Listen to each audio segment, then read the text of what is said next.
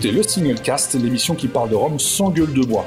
Une fois de plus, nous revoilà après deux semaines d'absence, comme d'habitude. Hein, euh, et cette fois, je suis avec mon cher Roger, Laurent et Jerry. Messieurs, comment allez-vous? Très bien. Très bien.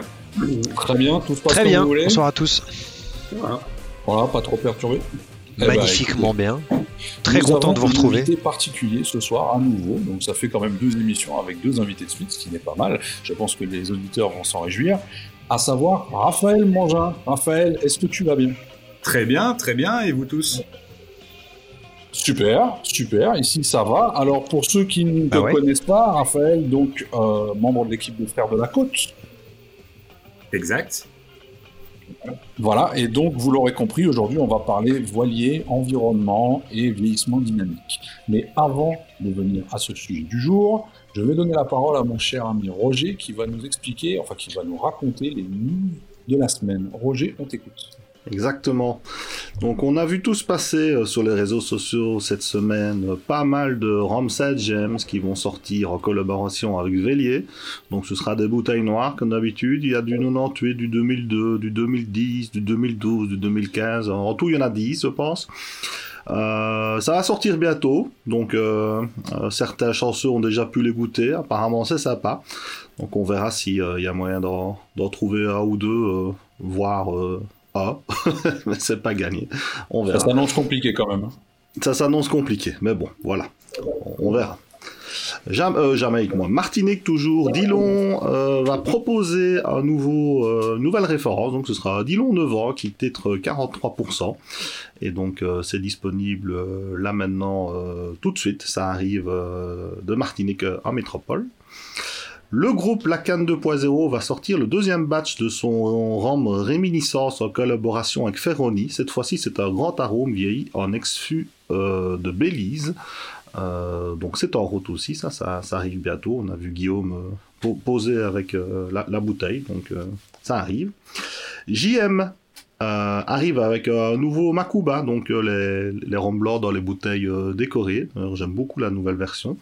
Donc c'est un rhum blanc qui a été distillé en 2019 et qui repose en cuve inox depuis. Paparouillot en Guadeloupe vient de sortir son premier rhum élevé sous bois.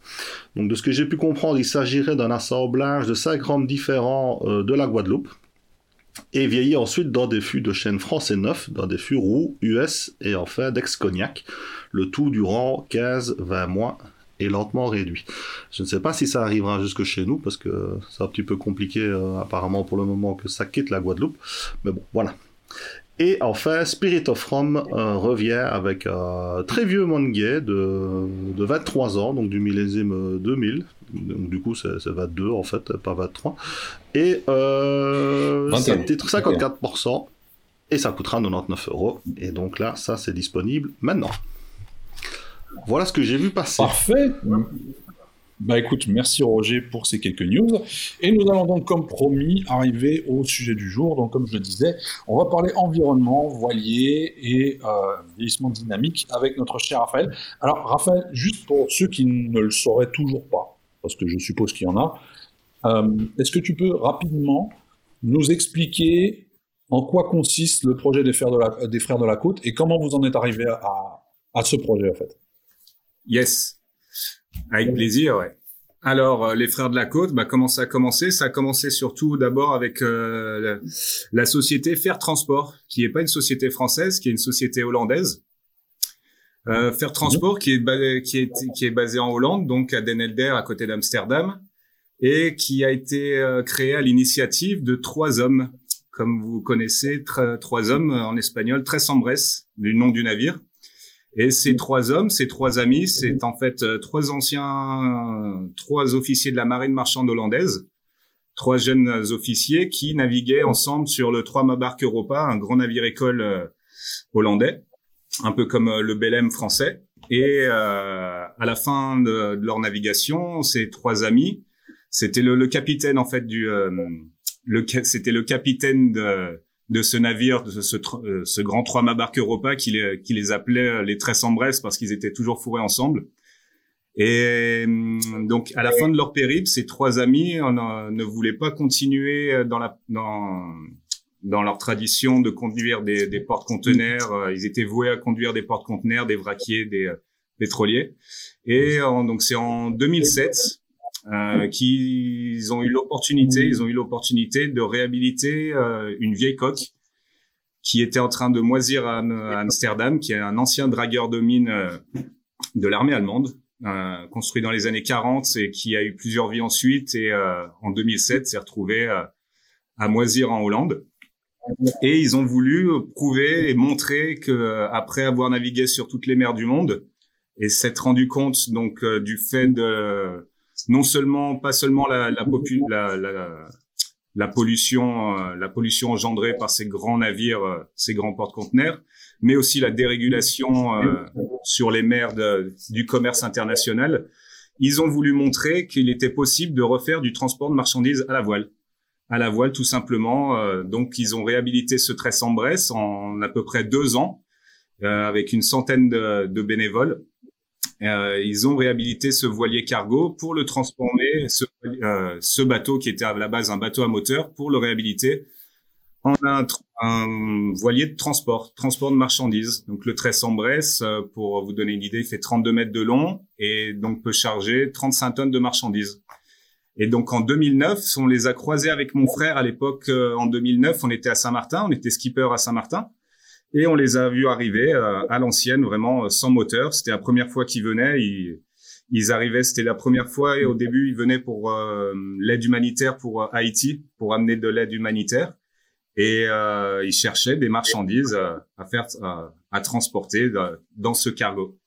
Et c'est mon frère qui les a rejoints un an, deux ans après. Ensuite, euh, d'abord comme euh, vu que tous les deux on avait un bateau en bois, on s'y connaissait un petit peu dans la construction navale en bois. Mon frère euh, les a aidés d'abord sur un chantier. Sur le chantier, tous les ans, le, bateau est sorti pour être entretenu.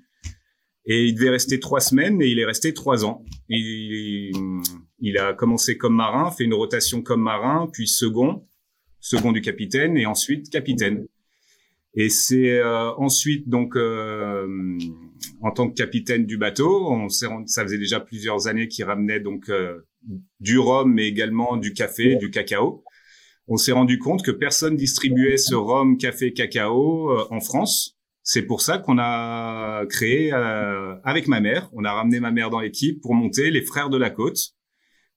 pour distribuer ces, ce rhum, ce café, ce cacao en France. Voilà, donc ça a commencé, on a monté la société en 2015. En 2015. Super projet. Ouais, très beau projet, ouais, qu'on a tout de suite adhéré avec l'esprit, euh, l'esprit euh, de faire transport, l'esprit du Tresse en Bresse.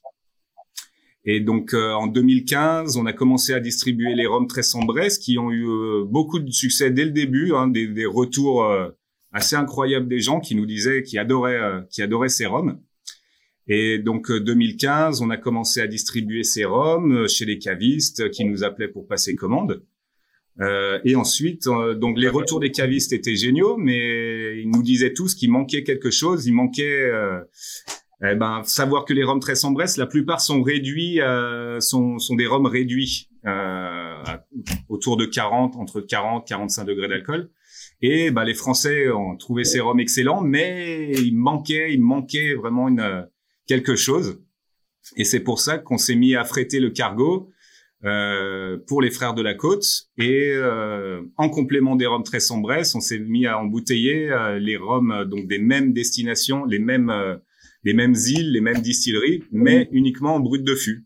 C'est pour ça qu'on a créé en 2017 les rhums des frères de la côte, donc une seconde marque, en plus des rhums très sombresses, pour embouteiller uniquement en brut de fût. C'est vraiment on, on on fait aucune modification, pas d'ajout, c'est vraiment du producteur au consommateur. la seule chose qui se passe, c'est le, transport, le transport euh, en barrique, en, mer, pendant plusieurs mois. Le temps, vu que vous voyez que le, le tresse en Bresse a pas de moteur, donc euh, c'est un peu l'éloge de la lenteur. Il met du temps pour rentrer euh, en Europe chaque année. Il fait une rotation de l'Atlantique par an. Et pendant bah, pendant ces plusieurs mois, le Rhum, on s'est rendu compte qu'à l'arrivée, le Rhum a complètement évolué. Ouais. On a eu l'occasion à chaque fois de prélever au départ des échantillons de, chaque baril et, on a eu l'occasion de les pouvoir les, ramener au, au, maître distillateur de chaque île pour euh, nous dire ce qu'il pensait de ce voyage en mer en fût. Et c'était assez unanime que le rhum avait complètement changé. Et ce qui ressortait beaucoup des, des maîtres de chais, des distillateurs, c'était le. Il y a beaucoup de facteurs qui rentrent en jeu, bien sûr, mais le facteur plus important pour eux était euh, ce, ce voyage en mer. C'était dû au mouvement, le mouvement qui créait une suroxygénation de l'ormeau, qui créait une meilleure intégration alcoolique en fait, due à la suroxygénation. Voilà, c'est comme ça que, que l'histoire a commencé. Plein de questions suite à tout ce que tu viens de dire, bien évidemment. Je pense que mes collègues aussi doivent en avoir quelques-unes. Moi, j'en ai une toute première qui sera peut-être plus personnelle par rapport à ton frère et à toi.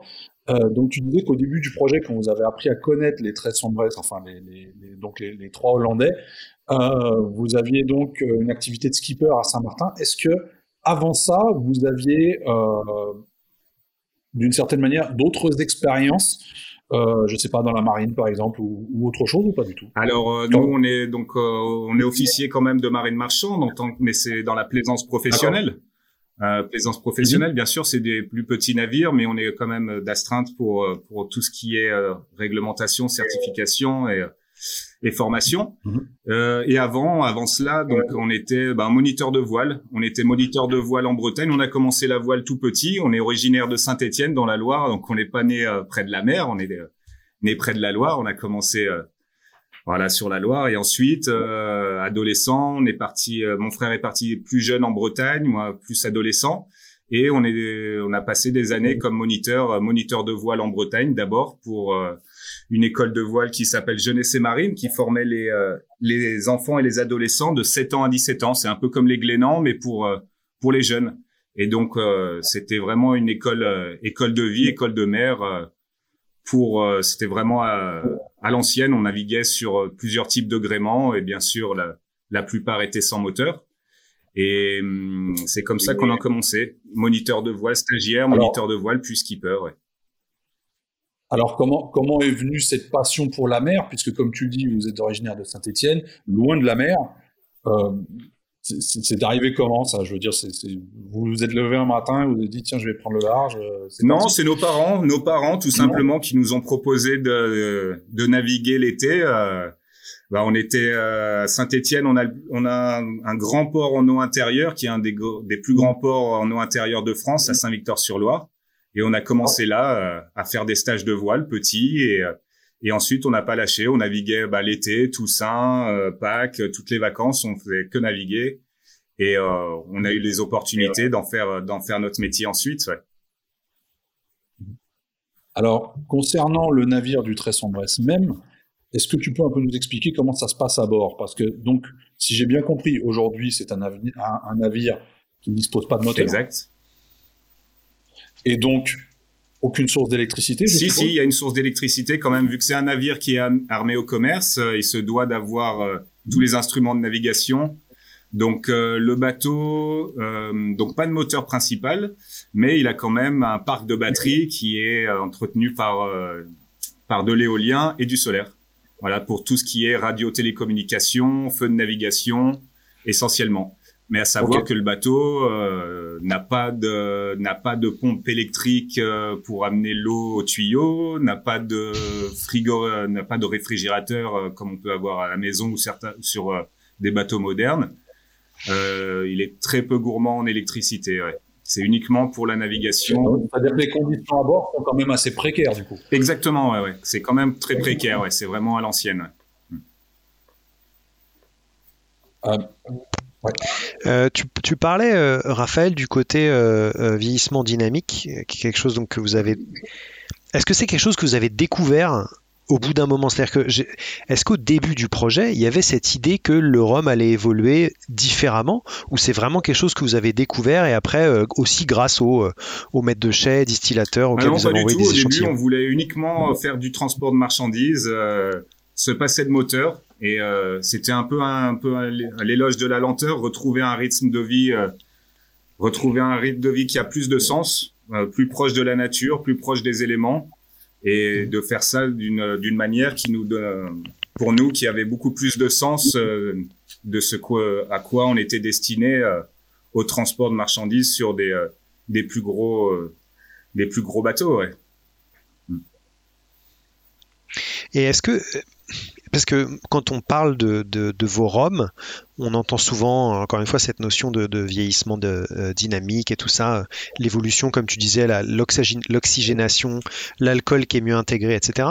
Euh, est-ce que tu n'as pas l'impression que ça, justement, que ça supplante, en tout cas dans ce milieu du, du rhum, ça supplante le but premier qui, comme tu viens de l'expliquer, était vraiment plus le côté écologique que, que ce côté vieillissement un petit peu particulier. Oui, bah, ces dernières années, on s'est rendu compte avec l'engouement, euh, c'est sûr, avec l'engouement euh, des Roms, euh, des Roms très sombres et frères de la côte, c'est sûr que on nous parle beaucoup de, de vieillissement. Je vais d'abord revenir là-dessus sur le vieillissement. C'est plus de l'élevage que du vieillissement. Après avoir discuté avec avec Marc Sassier. responsable de l'AOC Martinique, on, on est plus sur de l'élevage que sur un vieillissement. C'est vraiment comme on peut parler de, de finition. Et c'est sûr que bah, l'engouement du rhum aujourd'hui fait que fait qu'on a ça, cet élevage dynamique a supplanté le, le côté écologique, mais que l'on défend nous euh, tous les jours, ouais. en prouvant qu'il est possible de refaire du transport de marchandises euh, avec des, euh, des, bien sûr des marchandises à, à, forte valeur ajoutée. Pas transporter, on peut pas se permettre de transporter du sable ou mhm ou des, euh, des matériaux à bas coût aujourd'hui. Mais euh, c'est sûr que ouais. que l'engouement a fait que ça, ça supplante le, le, côté écologique, mais on le défend quand même tous les jours euh, et on le prouve avec Tressan Brest qui navigue depuis maintenant euh, plus de 12 ans à la voile, à la voile sans moteur. Ouais. ouais. Mm. Raphaël, pour revenir un petit peu sur votre histoire, ton frère et toi, tu nous as dit comment vous avez découvert euh, la voile, cette passion, et le rhum, vous êtes tombé dedans comment et à, et à quel moment? Eh ben, en, en, allant aux Antilles, tout simplement. Hein. Après avoir passé quelques années aux Antilles, euh, forcément, on tombe un petit peu dans le dans le rhum et, euh, et de notre métier euh, bah notre métier c'était d'emmener les gens d'île en île et de leur faire découvrir un peu les milieux marins. Et on était amené à bah, la Rome le rhum culture que vous connaissez bien. On était amené euh, les gens nous demandaient de visiter des distilleries. Donc on allait visiter avec les clients des distilleries mais aussi des plantations de café de cacao. Euh, donc euh, ça s'est passé un peu naturellement de, de, baigner dans cet univers de, de producteurs. Alors, tu disais que ça fait donc 12 ans que le Tresson-Bresse euh, navigue et fait donc du transport euh, écologique dans ce sens-là. Depuis, entre-temps, on a vu pas mal d'autres sociétés émerger avec un, concept plutôt similaire. Euh, Est-ce que tu crois que c'est quelque chose qui peut se démocratiser euh, et voire même atteindre un, public, très large dans les années qui, à venir, sachant que l'environnement est vraiment crucial et en plein centre du débat aujourd'hui? Euh, plus large, ça va être difficile vu les quantités aujourd'hui. Euh, vu les quantités aujourd'hui, à savoir que le transport de marchandises, euh, bah, à travers le monde avec la mondialisation, 90% de tous les échanges dans le monde se font par le maritime. Et aujourd'hui, on a des portes conteneurs euh, qui transportent pour les plus gros jusqu'à 27 000 conteneurs. Donc, euh, non, on est vraiment, on est vraiment une goutte d'eau. Alors, simple question, un, un, un porte-conteneur comme ça. Oui. Euh, prenons l'exemple des plus gros maintenant. Est-ce que tu peux juste nous expliquer à quel point ça peut être polluant ou c'est polluant? Alors, à quel point ça peut être polluant? Euh, Donc, euh, un des traits Bresse, Ariane pourrait plus vous expliquer ça plus, plus largement que moi, mais je vais essayer quand même de vous décrire ça il a, il a, il l'a beaucoup expliqué ces dernières années. C'est euh, en tant que fils, euh, fils de, de, capitaine au long cours euh, sur les porte-conteneurs, il expliquait comment la, déjà rien qu'un porte-conteneur ou un pétrolier, un pétrolier, rien que pour amener entre l'Asie et l'Europe, il crame 20% de sa cargaison. Vous imaginez les volumes qu'il fait, rien que ça, il crame 20% de sa cargaison pour rien que pour aller en Europe. Euh, et à savoir que ces navires ne roulent pas à l'essence ou au gasoil comme les voitures euh, aujourd'hui, mais roulent au fuel lourd. Le fuel lourd, c'est tout simplement, euh, c'est du, du fuel lourd, c'est du, euh, c'est du brut. En fait, c'est du pétrole brut, quasiment brut. Et ces rejets, donc c'est énorme. La consommation, euh, due à la taille des moteurs qui sont démesurés, euh, c'est des consommations astronomiques on voit, on voit les millions de barils, euh, les milliards de barils qui sortent tous les ans euh, des entrailles de la Terre. Bah tout ça, tout ça finit dans l'oxygène, tout ça finit dans l'atmosphère et euh, Et c'est pour ça qu'on se rend compte qu'aujourd'hui que la, la température de, la Terre est en train d'augmenter. Et c'est surtout non seulement la, la, la pollution, c'est pas seulement la pollution, mais c'est surtout la déshumanisation de, de ce transport. Pour vous donner une idée, c'est la perte de valeur, la perte de sens, c'est que le, les, les, navires sont devenus tellement gros, tellement gros que le, le prix du transport aujourd'hui ne vaut plus rien. Le prix du transport ne vaut plus rien dans le prix d'un produit. On s'imagine que ça coûte cher de faire transporter des marchandises à l'autre bout de la planète. Euh, mais comme je vous disais, les porte-conteneurs sont tellement immenses et que on est arrivé à des échelles tellement hautes qu'aujourd'hui, euh, le coût du transport ne représente tellement rien que des personnes se permettent de de euh, faire fabriquer des produits euh, sur un continent, les transporter à l'autre bout de la planète pour euh, les transformer, les emballer, euh, pour ensuite les faire refaire transporter pour qu'ils soient consommés sur un autre continent encore. Donc ça, c'est vraiment, ça, on a vraiment perdu, on a perdu les pédales sur euh, sur ce commerce et euh, c'est dû à la mondialisation, tout simplement. Donc c'est pas une histoire que de pollution, mais c'est une perte de sens complet.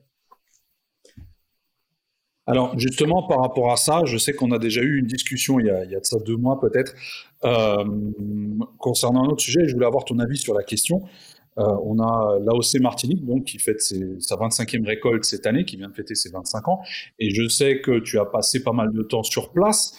Euh, est-ce que tu penses qu'il y a certaines choses, par exemple, qu'on pourrait modifier au sein de l'AOC euh, pour rendre ça plus écologique? Je pense notamment au transport des bouteilles pour l'embouteillage obligatoire sur place. Euh, Je n'ai pas compris le sens de ta question. C'est-à-dire qu'aujourd'hui, aujourd'hui, l'AOC exige que les rhum soient embouteillés sur place. Euh, donc en Martinique, et donc on est forcément obligé d'amener des bouteilles vides jusqu'en Martinique pour après renvoyer des bouteilles pleines, euh, chose qui n'est pas le cas, pas forcément le cas pour les rhums blancs par exemple, qui eux peuvent être embouteillés en métropole et donc envoyés par conteneur, euh, enfin par grande citerne plutôt, en vrac. Exact. Et eh ben ça c'est plus aux, responsables de l'AOC de, de se poser les bonnes questions s'ils sont prêts à faire euh, à faire évoluer le, le, le cadre le cadre de l'AOC pour pouvoir permettre justement des embouteillages en métropole. Après, je pense plus que c'est une question euh, une question de de protection de protection par rapport euh, à, ces roms d'exception à ces roms d'exception que sont mhm. les roms martiniquais et les roms agricoles en général qui représente tellement une petite part dans la production des rhums mondiaux. C'est une question de protection, je pense, qu'ils ont choisi de, de mettre en critère premier le, un, un, gros critère, l'embouteillage euh, sur place. Mais est-ce qu'à est un moment donné, on n'aurait pas un choix à faire entre production et écologie? C'est sûr. C'est sûr, bah, sachant que la plupart des bouteilles sont fabriquées en Europe, euh, c'est sûr que ça aurait beaucoup plus de sens de ramener de, du rhum en vrac comme on le fait et de l'embouteiller directement sur place près du consommateur. Mm. Mm-hmm, mm-hmm. Alors, pour revenir à la vie, euh, parce qu'on est passé au rhum, mais je, voulais, je tenais quand même à revenir à la vie sur le navire. Euh, beaucoup de gens s'imaginent ça via les vidéos qu'ils ont vues de vous euh, sur Internet, parce qu'il y a vraiment des superbes vidéos qui expliquent très bien ce que vous faites ou ce qu'on fait sur le Tresson Brest. Et beaucoup de gens s'imaginent ça comme la vie de pirate. Euh, est-ce que tu peux un peu nous décrire comment ça se passe, les gens? Comment est-ce qu'on vit ce genre de traversée? Déjà, combien de temps est-ce que ça dure? Et comment ça se passe à bord? Est-ce qu'on peut boire à bord, par exemple?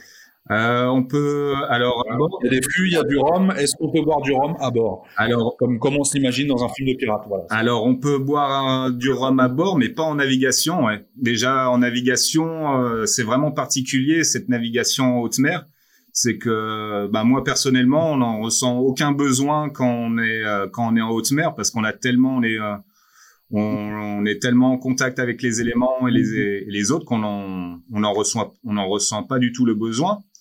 Euh, et la vie à bord, euh, non, la navigation, bien sûr, en tant que bateau de commerce, il est interdit d'être ivre sur le pont. Interdiction d'être ivre sur le pont, bien sûr, ouais. Le premier qui est ivre, sur le pont en navigation est débarqué euh, au prochain port. Ça, c'est clair et net. Et pour vous donner une idée de la vie un petit peu à bord et du trajet, c'est euh, Le bateau, donc 32 mètres, il embarque, il y a 15 marins à bord pour chaque traversée. Il part pour une campagne de 7 mois environ tous les hivers. Il part de son port d'attache en Hollande. Euh, donc c'est 15 marins. Sur ces 15 marins, il y a 5 marins professionnels, donc dont c'est leur métier, des officiers, donc euh, un capitaine, un second, un bossum, un numéro 3, un maître d'équipage et un, également euh, des euh, matelots de pont et un cuisinier. Le poste le plus important, le cuisinier. Ouais.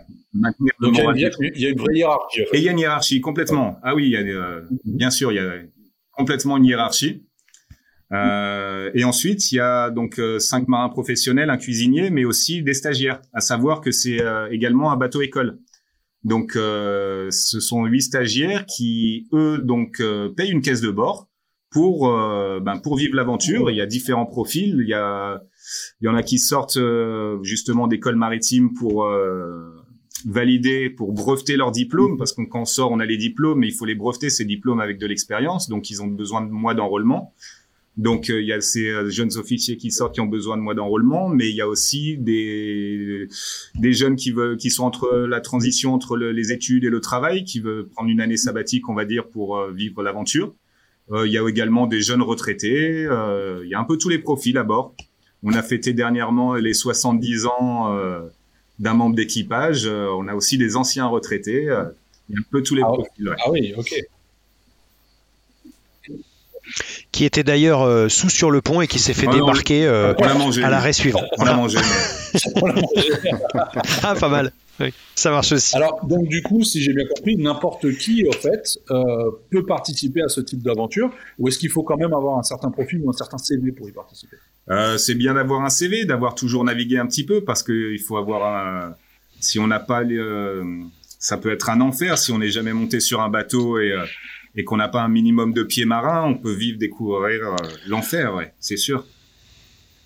Est-ce que c'est déjà arrivé? Vous avez déjà eu des, des, gens comme ça à bord qui n'étaient pas, euh, qui... pas forcément doués Oui, qui, qui, ont été tellement malades, qui pensaient pouvoir naviguer un peu plus loin et qui ont dû écourter un petit peu leur trajet parce que, parce que vraiment, oui, euh, le roulis, la mer les mettait tellement mal que qui, qui ne voyaient plus les choses de la même façon et qui, qui ont finalement débarqué plus tôt que prévu, ouais. Alors tu parles, tu parles. c'est une de mes grandes tristesses, ça. Je sais que je parle des hommes. J'ai une question concernant, concernant le Rhum. Euh, est-ce qu'il vous est déjà arrivé d'avoir, euh, après la traversée, à l'arrivée, avoir un fût euh, de Rhum qui est, ben, qui est mal supporté la traversée, qui soit inexploitable? Eh ben ça, bizarrement, jamais, jamais, jamais. Ouais les alcools distillés, on a eu cette expérience avec le vin, avec le vin euh, qui est pas un alcool distillé, mais qui est vraiment un alcool vivant. Le vin en barrique, oui, euh, là euh, c'est c'est vraiment uniquement la fermentation. donc là, oui, on, on a eu pour pour donner une idée, ça se faisait ça se faisait anciennement, mais pour vous donner une idée, en moyenne sur trois barriques de vin qui partaient, deux deux arrivaient sublimées et la troisième était bonne pour faire du vinaigre. Après, euh, un excellent vinaigre. ça dépend du vin aussi à la base. Mais avec le rhum, non, jamais de souci. Il a toujours été D'ailleurs, les, les, alcools distillés, euh, suroxygénés, ça, on a toujours eu des, euh, des très bonnes, toujours des très bonnes surprises. Ouais. Alors aujourd'hui, si je rhum que vous ramenez des, oui, pardon, je peux, oui. Vas-y Roger. Vas-y Roger. Par rapport au rhum, comme euh, vous ramenez comme ça des, différentes îles, euh, on, voit que vous êtes quand même fort attaché à, certaines euh, distilleries. On pense bah, en premier lieu à, la favorite, hein, vu que euh, il y, a beaucoup de, de, buzz autour de ça. Il y a aussi Biel. Euh, je pense que de temps en temps il y a du Foursquare. Est-ce que vous avez déjà eu euh, des, des, distilleries qui se seraient manifestées pour essayer de faire le même genre d'expérience et ou des choses qui vont un petit peu évoluer dans l'avenir ou de, de nouvelles destinations? Tu veux dire des distilleries qui nous auraient contactés pour faire transporter leur rhum? Oui, un peu comme la favorite le, le, fait, par exemple en Martinique. Est-ce que d'autres seraient potentiellement intéressés ou c'est vous qui prospectez, entre guillemets, et qui achetez et, qui allez en direct?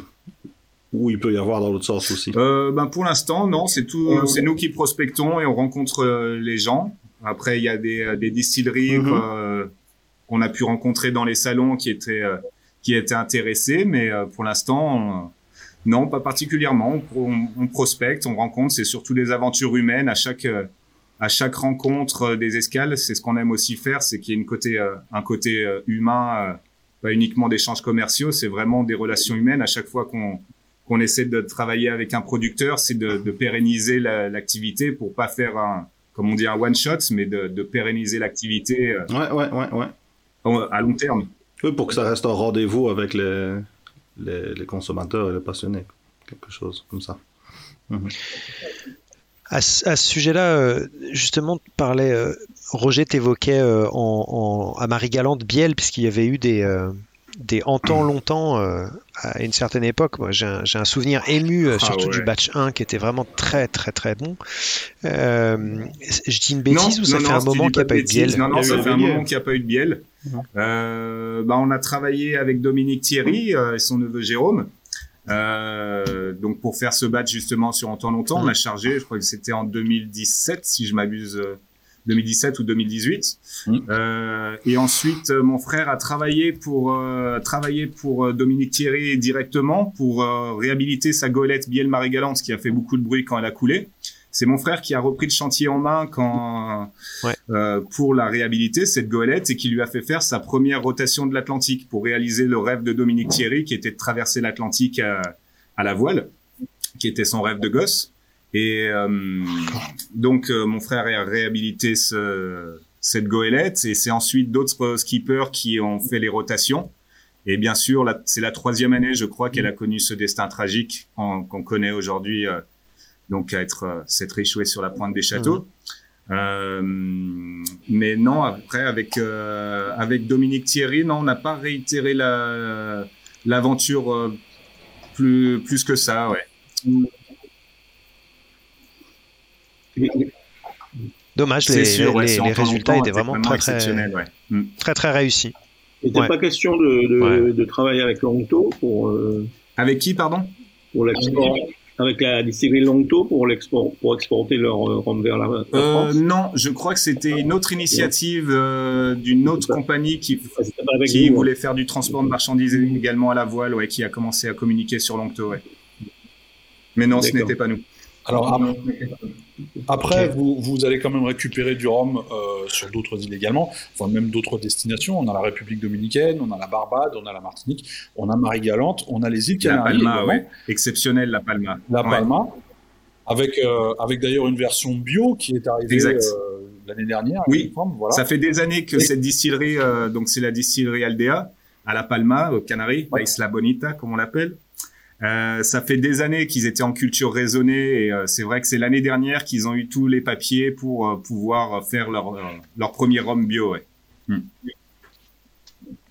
Alors, est-ce que d'autres destinations, d'autres pays, d'autres îles euh, sont éventuellement envisageables de votre côté, que ce soit dans la Caraïbe dans un premier temps peut-être, toujours en restant dans un circuit transatlantique, mais peut-être également d'autres océans, je ne sais pas, je pense à l'océan Indien notamment. Oui, alors euh, il y a d'autres initiatives qui se créent, notamment euh, un des fondateurs de Faire Transport, un des Tres Bresse, qui est en train de réhabiliter, en train de faire construire même un bateau de charge bien plus grand. L'Ocean Clipper, qui lui sera destiné justement à aller en Asie. Et donc les plans ont été validés et euh, ils sont en train de faire des appels euh, pour la réalisation euh, de ce bateau qui lui partira en Asie. Ouais. Mm. Alors faire construire un bateau comme ça, on, dit ça comme ça, mais on voit pas vraiment ce que ça représente, autant en termes de travail, de temps, mais également d'argent, parce qu'il me semble qu'ils font d'ailleurs un appel aux dons également pour, pour, ce, pour cette initiative, si je me trompe pas. Exact, exact. Donc ça, ça se passe. Euh, donc euh, l'Ocean Clipper, oui. Euh, donc ils ont fait déjà valider les plans et ils sont en train de récolter des fonds pour pour la construction de ce bateau. Et mais nous de notre côté également avec l'augmentation bah, de, de, la demande donc de ces rhums et essentiellement du rhum et aussi du cacao et du café, on est en train de réhabiliter un, un plus gros navire.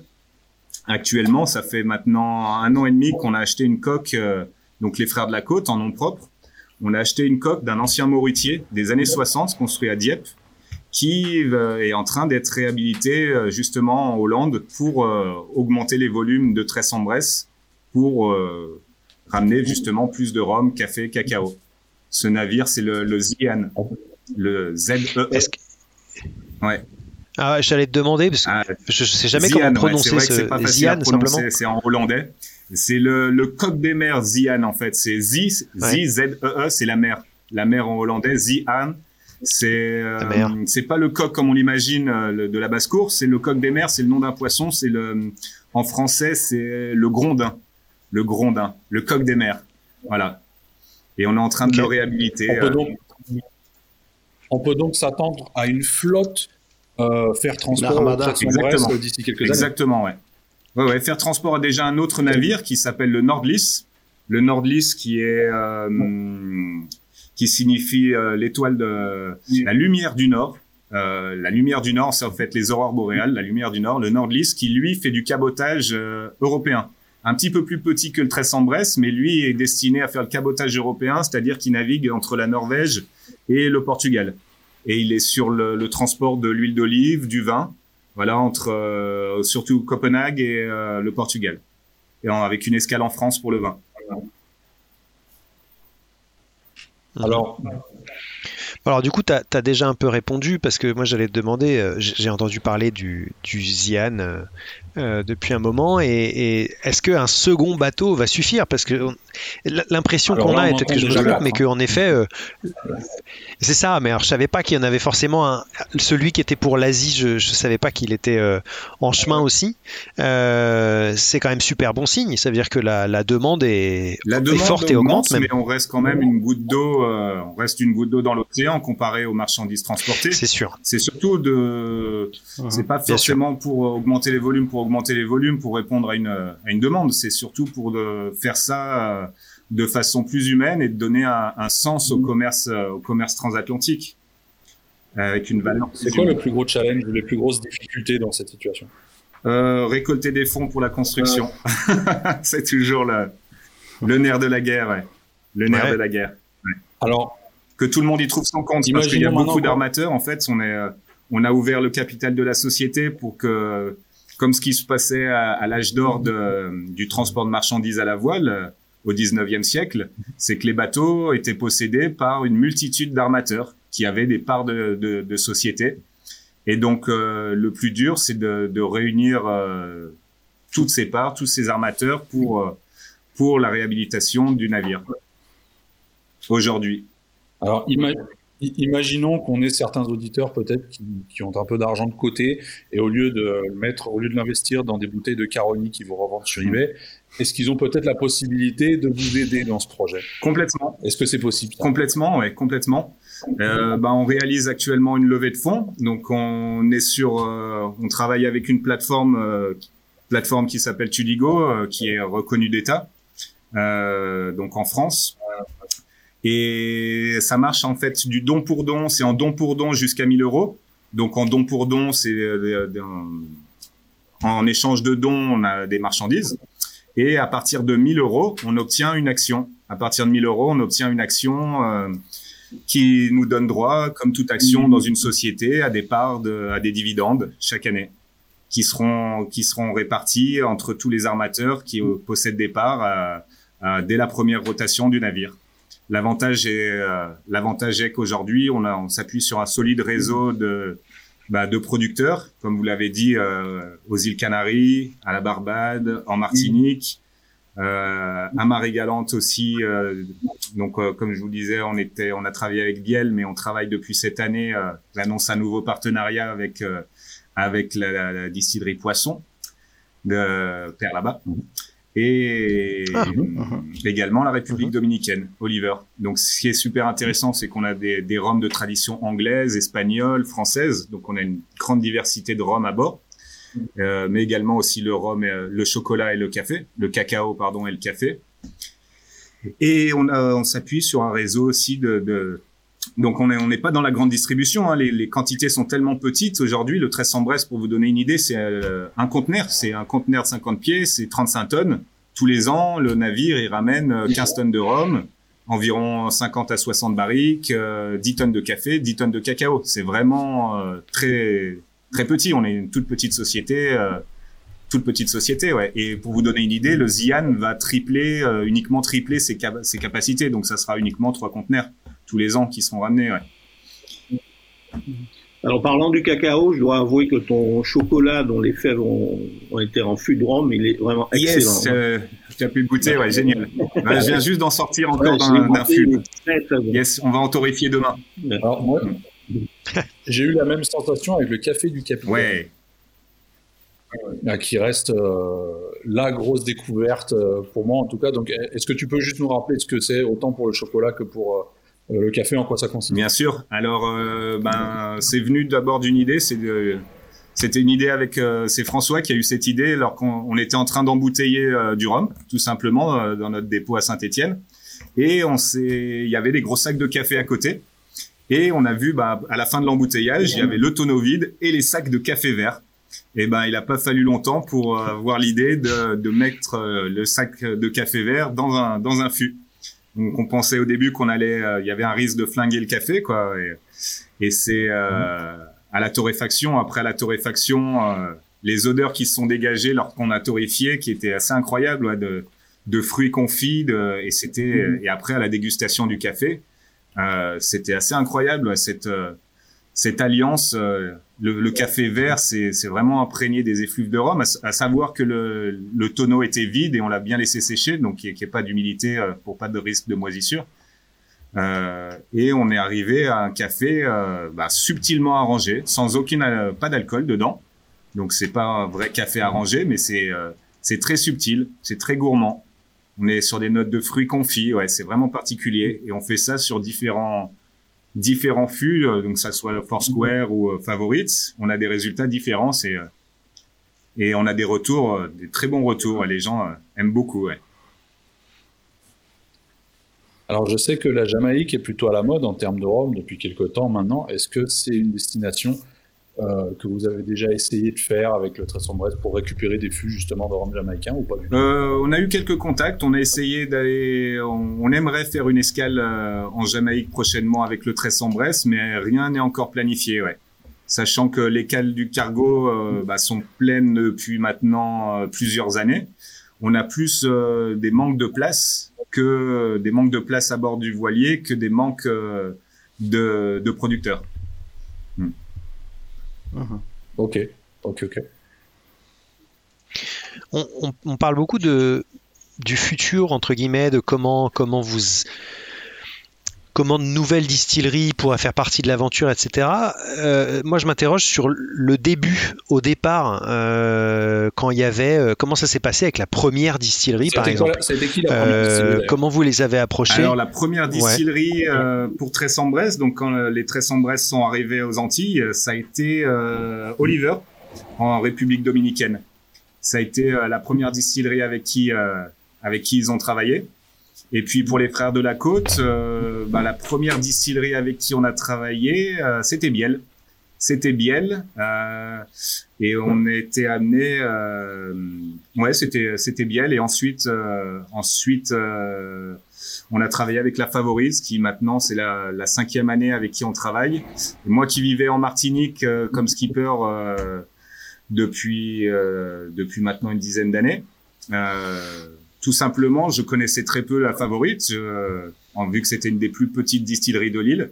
Et euh, j'ai connu, de par leur cuvée mythique, la Flibuste, hein, qui était, euh, voilà, la, cuvée, la Flibuste, hein, la, bouteille de pirate par excellence. Et c'est comme ça que je suis allé directement voir Franck et Emmanuel. et on a on, on s'est rencontrés comme ça, et ça a été la, le déclic. Moi, ça a été le déclic un peu parce que c'était la une des premières distilleries que je prenais le temps vraiment de visiter, et, euh, qui on a, on a pu m'expliquer le fonctionnement avec leur euh, et j'ai été un peu fasciné par leur machine à vapeur qui euh, ils étaient vraiment euh, bah, dans la même optique que nous quoi de travailler c'était écologique économique ils étaient travaillés en autonomie donc ça a été ça a été comment dire logique ouais une suite logique de traverser, euh, de faire, euh, de remplir de sérum d'exception à bord du Tresson Bresse. Ouais. Hmm. Alors, vous transportez du rhum, du cacao, du café, de l'huile d'olive. Exact. Du vin. Est-ce que j'ai oublié, est-ce que j'ai oublié quelque chose? Euh, Du cognac et de l'armagnac aussi depuis quelques années. Euh, pour vous donner une idée, on essaie de remplir le bateau à l'aller. Donc, donc, vers les vers les Exactement. Ben, le bateau, sachant comme je vous ai dit, il est plein depuis plusieurs années au retour avec rhum, café, cacao, mais il n'est pas entièrement plein à l'aller.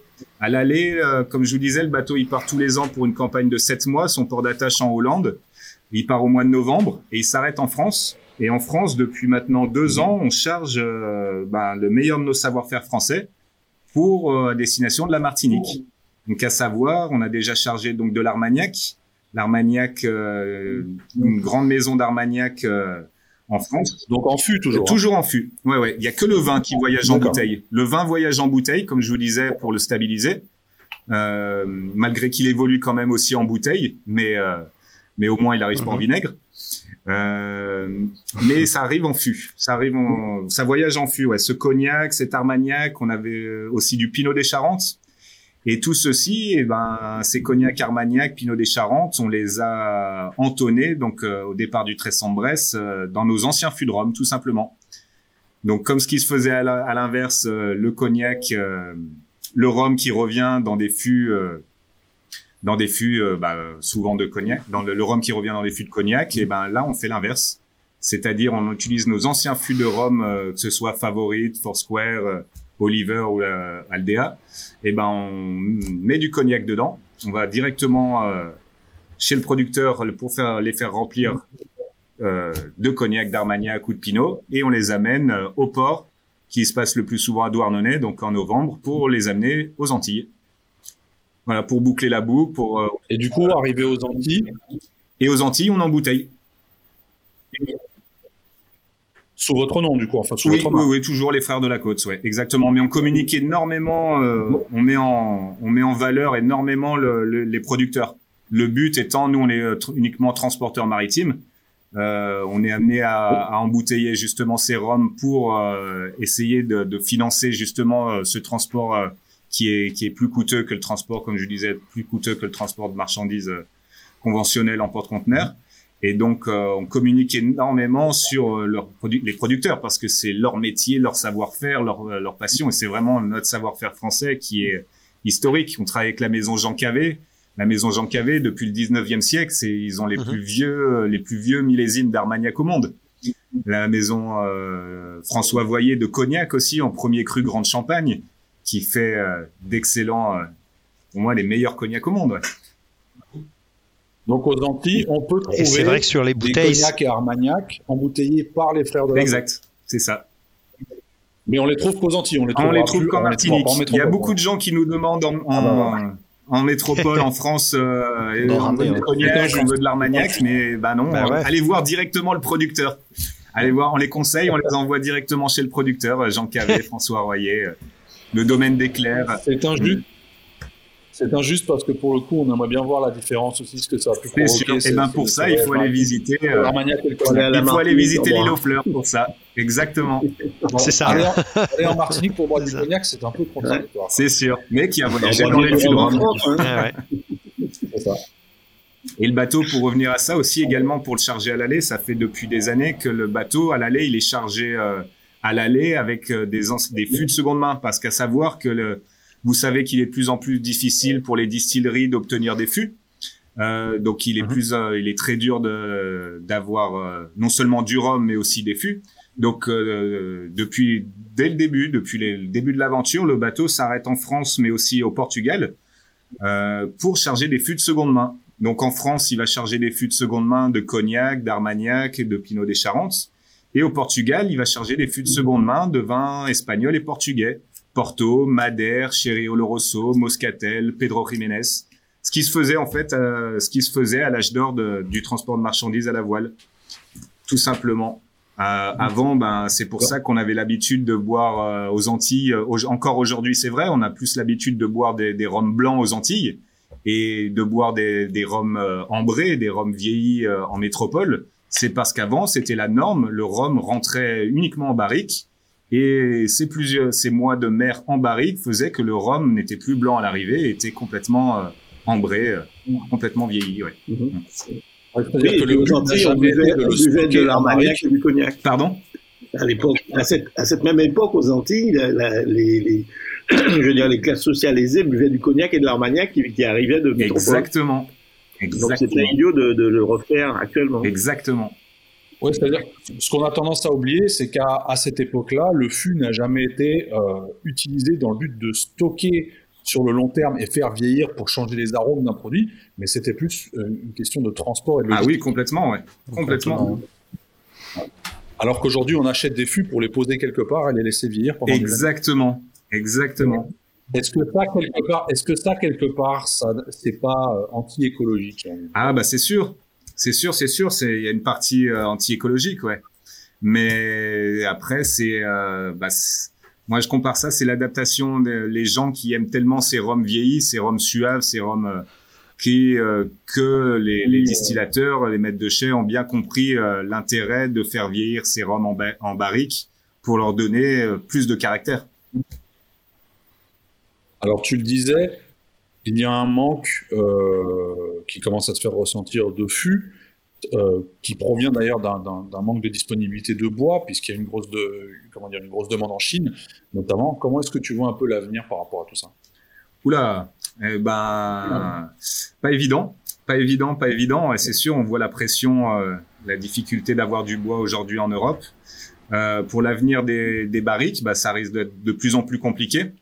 C'est pour ça aussi qu'on utilise. Euh, bon après nous c'est à une échelle, euh, on est tellement une goutte d'eau que on n'a pas vraiment ce problème et surtout qu'on essaye de réutiliser les barriques euh, au maximum pour.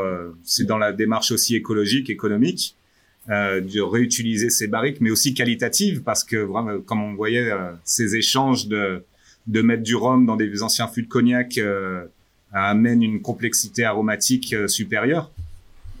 Mais c'est sûr que ça va être pour les grandes maisons, pour les très grandes maisons, euh, c'est sûr qu'à l'avenir, ça, ça risque d'être de plus en plus compliqué. Ouais. Alors cette émission touche tout doucement à sa fin, je dis bien tout doucement, même si j'imagine que mon cher Laurent aura encore trois ou quatre questions à poser. Laurent Mais non, si tu veux, je peux être, sage. D'accord. Alors dans ce cas-là, Raphaël, est-ce que tu aurais peut-être euh, on va dire, un conseil général ou, un message à faire passer euh, aux auditeurs et aux gens qui écoutent cet épisode, justement, que ce soit, enfin j'imagine que ça sera écologique forcément, mm-hmm. mais euh, est-ce que tu aurais un message à faire passer?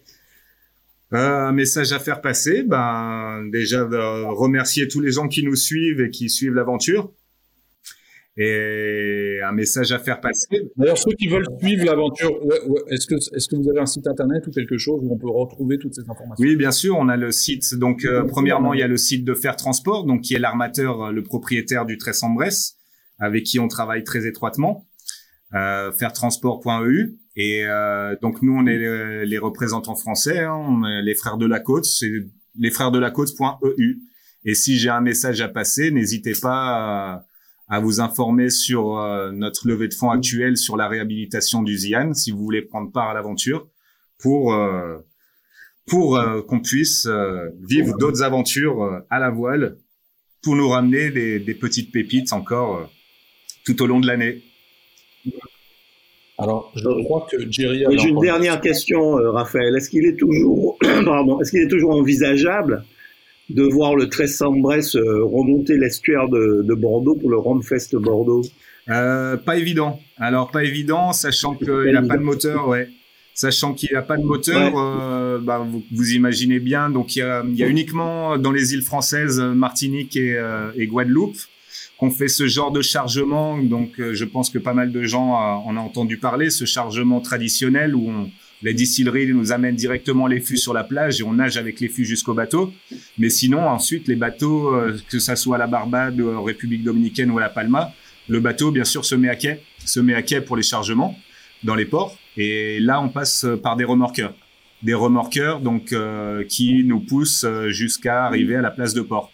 Et sachant l'estuaire de la Gironde euh, nécessite grand, grand remorquage. Donc c'est encore le nerf de la guerre. Le financement euh, des remorqueurs, ça coûte très cher. Ça coûte très cher les remorqueurs à l'heure de remorquage.